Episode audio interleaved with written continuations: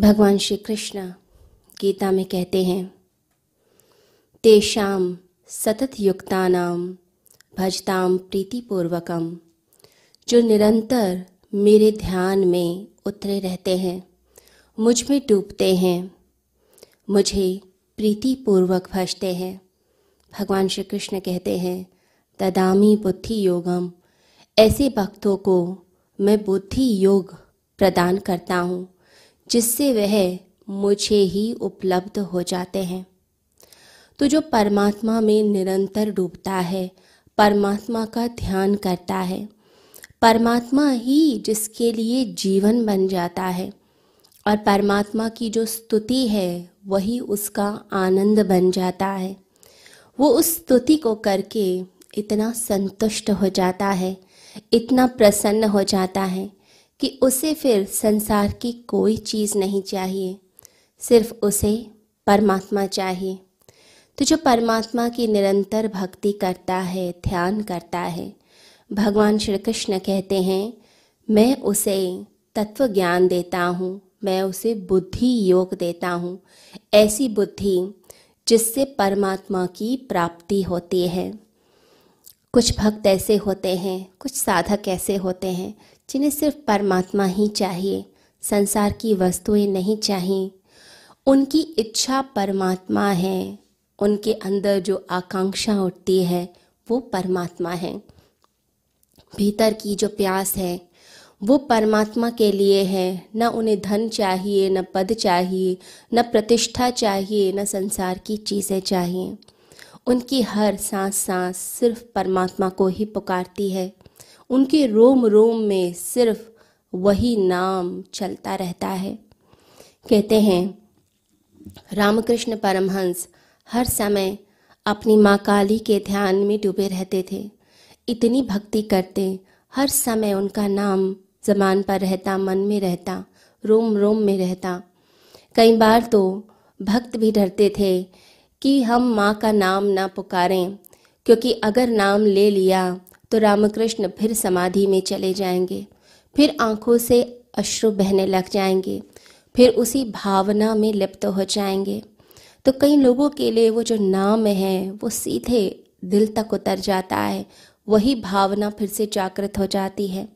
तो जो ऐसे भक्त होते हैं, जो हर समय उसी खुमारी में रहते हैं, हर समय उसी याद में रहते हैं भगवान कहते हैं, मैं उन्हें बुद्धि योग देता हूँ, ऐसा योग देता हूँ, ऐसी बुद्धि देता हूँ कि वो हर समय मुझसे जुड़े रहें, हर समय आनंद से लिप्त रहें, इस संसार के दुखों में नहीं, आनंद की तरफ़ चल पाए। तो ये जो प्रतिभा है, ये बुद्धिमत्ता है, ये जो प्रज्ञा है, ये प्राप्त उसी को होगी जो हर समय परमात्मा की याद में डूबेगा, जिसका मन बुद्धि परमात्मा को समर्पित होती है, ये उसी को प्राप्त होती है। भगवान बुद्ध ने तीन शब्दों का प्रयोग किया। भगवान ने कहा, शील, समाधि और प्रज्ञा। शील यानी जो हम करते हैं, इस संसार में जो कर्म करते हैं, जो हम व्यवहार करते हैं, जिससे हमारे अंदर कुछ रूपांतरित हो जाए, कुछ अंदर से चेंज आ जाए।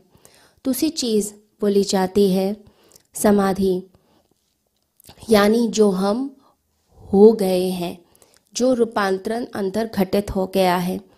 और तीसरी चीज़ जो बोली जाती है, वो है प्रज्ञा। प्रज्ञा यानी जब ये दोनों चीज़ें घटित हो जाती हैं, उसके बाद जो धन मिलता है, जो आत्मा का धन हमें प्राप्त होता है, जो हमारे भीतर फूल खिल जाता है, उसे प्रज्ञा कहते हैं। वो बुद्धिमत्ता होती है श्री कृष्ण के अनुसार। और ऐसी बुद्धिमत्ता जिसे प्राप्त हो गए उसके जीवन में सिर्फ़ आनंद होगा। वो स्वर्ग के लिए कहीं भटकेगा नहीं स्वर्ग उसकी जीवन में वैसे ही आ जाएगा। जहाँ वो खड़ा है, वहीं स्वर्ग है। इसलिए कई लोग पूछते हैं कि संत जो है, मरने के बाद कहाँ जाते हैं? स्वर्ग जाते हैं या नरक जाते हैं? परंतु जो संत होते हैं, वो तो जहाँ होते हैं, वहीं स्वर्ग का निर्माण कर देते हैं। जहाँ भी हैं, वहीं स्वर्ग है। पुण्यों की, जो उनकी सुगंध है, जो तरंग है, जो किरणें हैं, वो आसपास के एरिया को, आसपास के स्थान को, पूरे एरिया को ऐसा सुंदर बना देती हैं, सुगंधित कर देती हैं, कि स्वर्ग के लिए कहीं जाना नहीं पड़ता। उनके पास रहकर ही स्वर्ग का अनुभव होने लग जाता है। तो बुद्धि उसे प्राप्त होगी जो भगवान से जुड़ा है और जो भगवान से नहीं जुड़ा हुआ उसे बुद्धि नहीं मिलती, उसकी बुद्धि तो उल्टी होती है, उल्टी बुद्धि चलने लग जाती है। हम देखते हैं झील में प्रतिबिंब बनते हैं। अगर हम झील के किनारे खड़े हुए हों तो पानी में प्रतिबिंब हमारा बन जाएगा। अगर हम उस प्रतिबिंब को ध्यान से देखें तो वो उल्टा प्रतिबिंब बनता है। अब वो जो उल्टा प्रतिबिंब बन रहा है, बिल्कुल ऐसे ही मनुष्य की बुद्धि उल्टी चल रही होती है। कई लोगों की इतनी उल्टी बुद्धि चलती है कि वो धर्म को भी क्रिटिसाइज करते हैं, उसकी निंदा करने लगते हैं। परमात्मा के लिए ऐसे ऐसे वचन कहते हैं कि जो भक्ति के मार्ग में जा भी रहे थे, जो उत्सुक हो रहे थे, वो भी उनके प्रभाव में आकर उल्टा संसार की तरफ़ मुड़ने लग जाते हैं, इच्छाओं के जाल में फंस जाते हैं। ऐसी जो उल्टी बुद्धि होती है, वो परमात्मा तक नहीं पहुंचाती। लेकिन अगर कोई व्यक्ति झील में पड़े हुए जो प्रतिबिंब है, उसकी तरफ़ से निगाह हटाकर जो व्यक्ति सामने खड़ा हुआ है, उसकी तरफ़ देखे तो समझिए उसकी बुद्धि सीधी हो जाती है, यानी वो वास्तविकता को देखने लगता है। अभी मन में जो प्रतिबिंब बनते हैं, उन्हीं पर ही हमारा फोकस है। जितनी यूनिवर्सिटीज़ हैं कॉलेजेस हैं, वो माइंड को ट्रेन करने में लगी है, लेकिन वह बुद्धि नहीं है, वो बुद्धिमत्ता नहीं है। कृष्ण कहते हैं, बुद्धिमत्ता वही है, बुद्धि योग वही है, जो आपको आनंद की तरफ़ लेकर जाए। आजकल शिक्षा में इतना बर्डन बढ़ता जा रहा है बच्चों पर कि बच्चे भी स्ट्रेस मैनेजमेंट की क्लासेस कर रहे हैं। इतना तनाव बढ़ता चला जा रहा है, अंदर इतना गुब्बार भर जाता है, लगता है इतनी बेचैनी है। तो जिसको बुद्धि कहा जा रहा है, वो तो दुख की तरफ़, बेचैनी की तरफ़, तनाव की तरफ़ लेकर जाती है। परंतु कृष्ण का जो योग है, जो बुद्धि योग है, वो हमें आनंद की यात्रा की तरफ़ लेकर जाता है। भगवान कहते हैं, जो निरंतर मेरे ध्यान में लगा हुआ है, उसे बुद्धि योग मिलेगा और बुद्धि योग से, तत्व ज्ञान से वो मुझे प्राप्त करेगा और परमात्मा स्वरूप बन जाएगा। फिर संसार की वास्तविकता देखना शुरू कर देता है। विचारों के जाल में नहीं उलझता। हम तो बेहोश की तरह जीते हैं। इतने विचार चलते हैं, सामने क्या वास्तविकता है, वो भी हमें दिखाई नहीं देती है। तो वास्तविकता को देखने लगेगा, अंधकार मिटने लगेगा। मनुष्य एक संभावना है, हम ज्योति की तरफ़ जा सकते हैं। जैसे अंडे के अंदर एक पक्षी होता है, उड़ना चाहता है। ऐसा ही हमारे मन के अंदर एक ज्योतिर्मय पक्षी है, जो उड़ना चाहता है। बस वो उड़ान भर सके, इसके लिए इस मन को तोड़ना पड़ेगा। इस मन के पार जाना पड़ेगा। ध्यान में मन के पार जाया जाता है, तभी बुद्धि की प्राप्ति होती है। तो अज्ञानता में जो दिखता है, वो है संसार, और जो ज्ञान में दिखता है, वो है परमात्मा। भगवान बुद्ध से किसी ने पूछा कि, भगवान, आपको तो ज्ञान मिल गया है। आप बताइए कि संसार और सत्य में क्या संबंध है? आत्मा और शरीर में क्या संबंध है?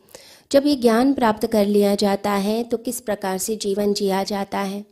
तो भगवान बुद्ध ने कहा कि जैसे कोई व्यक्ति अंधकार में जा रहा हो और सामने पड़ी हुई किसी वस्तु को देखकर उसे भ्रम हो जाए कि यह जो चीज़ पड़ी है, ये सांप है तो अंदर से तड़फने लगता है, भागने लगता है, उसका ब्लड प्रेशर बढ़ जाता है, उसके हृदय की धड़कन बढ़ जाती है, पसीने पसीने हो जाता है, उसे मृत्यु दिखती है और वो भागने लगता है। रास्ते में कोई व्यक्ति मिल जाए और कहे, घबराओ मत, मेरे पास लालटेन है, मेरे पास दिया है, इसे लेकर जाओ। तुम घबराओ मत। तो जो व्यक्ति घबरा रहा था, वो कहेगा, उस व्यक्ति से जिसके पास लालटेन है कि क्या तुमने उस सांप को देखा है? क्या तुम लालटेन लेकर उसके पास गए थे? सांप और रस्सी में क्या संबंध है? तो जिसके पास दिया है, वो व्यक्ति कहेगा कि जब लालटेन को लेकर, दिए को लेकर हम पास में जाते हैं तो जो सामने पड़ी हुई वस्तु है, वो फिर रस्सी दिखाई देती है। सांप विलुप्त तो हो जाता है, गायब हो जाता है। जब लालटेन हटा दी जाती है, जब अंधकार हो जाता है तो उस समय रस्सी गायब हो जाती है और सांप प्रकट हो जाता है। तो यही संबंध है सांप के और रस्सी के बीच में। जब हमें वो संबंध समझ नहीं आता, जब हमें वास्तविकता समझ नहीं आती तो हम प्रश्न करने लग जाते हैं। जब व्यक्ति बुद्धि योग को प्राप्त होता है तो उसकी अज्ञानता दूर होती है।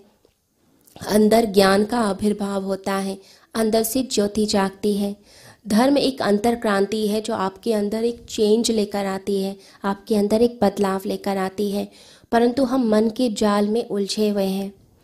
रशिया में एक साइंटिस्ट ने प्रयोग किया पेवलॉव नाम था। जब वो घंटी बजाता और रोटी देता तो कुत्ते के मुँह से लार निकलने लग जाती थी। एक दिन उसने सिर्फ़ घंटी बजाई और रोटी नहीं दी, तब भी उस डॉग के मुख से लार टपकने लग गई। तो यानी वो जो घंटी थी और वो जो रोटी थी, उसकी एक कंडीशनिंग हो गई मन के अंदर, वो संयुक्त हो गई। बिल्कुल ऐसा ही हाल हम सब का है। हमारी भी कंडीशनिंग हो गई है, हम मन के जाल में उलझ गए हैं। किसी व्यक्ति को देखकर बहुत क्रोध आता है और किसी को देखकर बड़ा प्रेम आता है कि सब मन का जाल है। इस जाल के पार जाना ही बुद्धि योग है, परमात्मा से जुड़ जाना। बस उसी तरफ़ हमें अपनी यात्रा को लेकर जाना है। परमात्मा से जुड़ना है और आनंद की यात्रा करनी है। सभी को हरिओम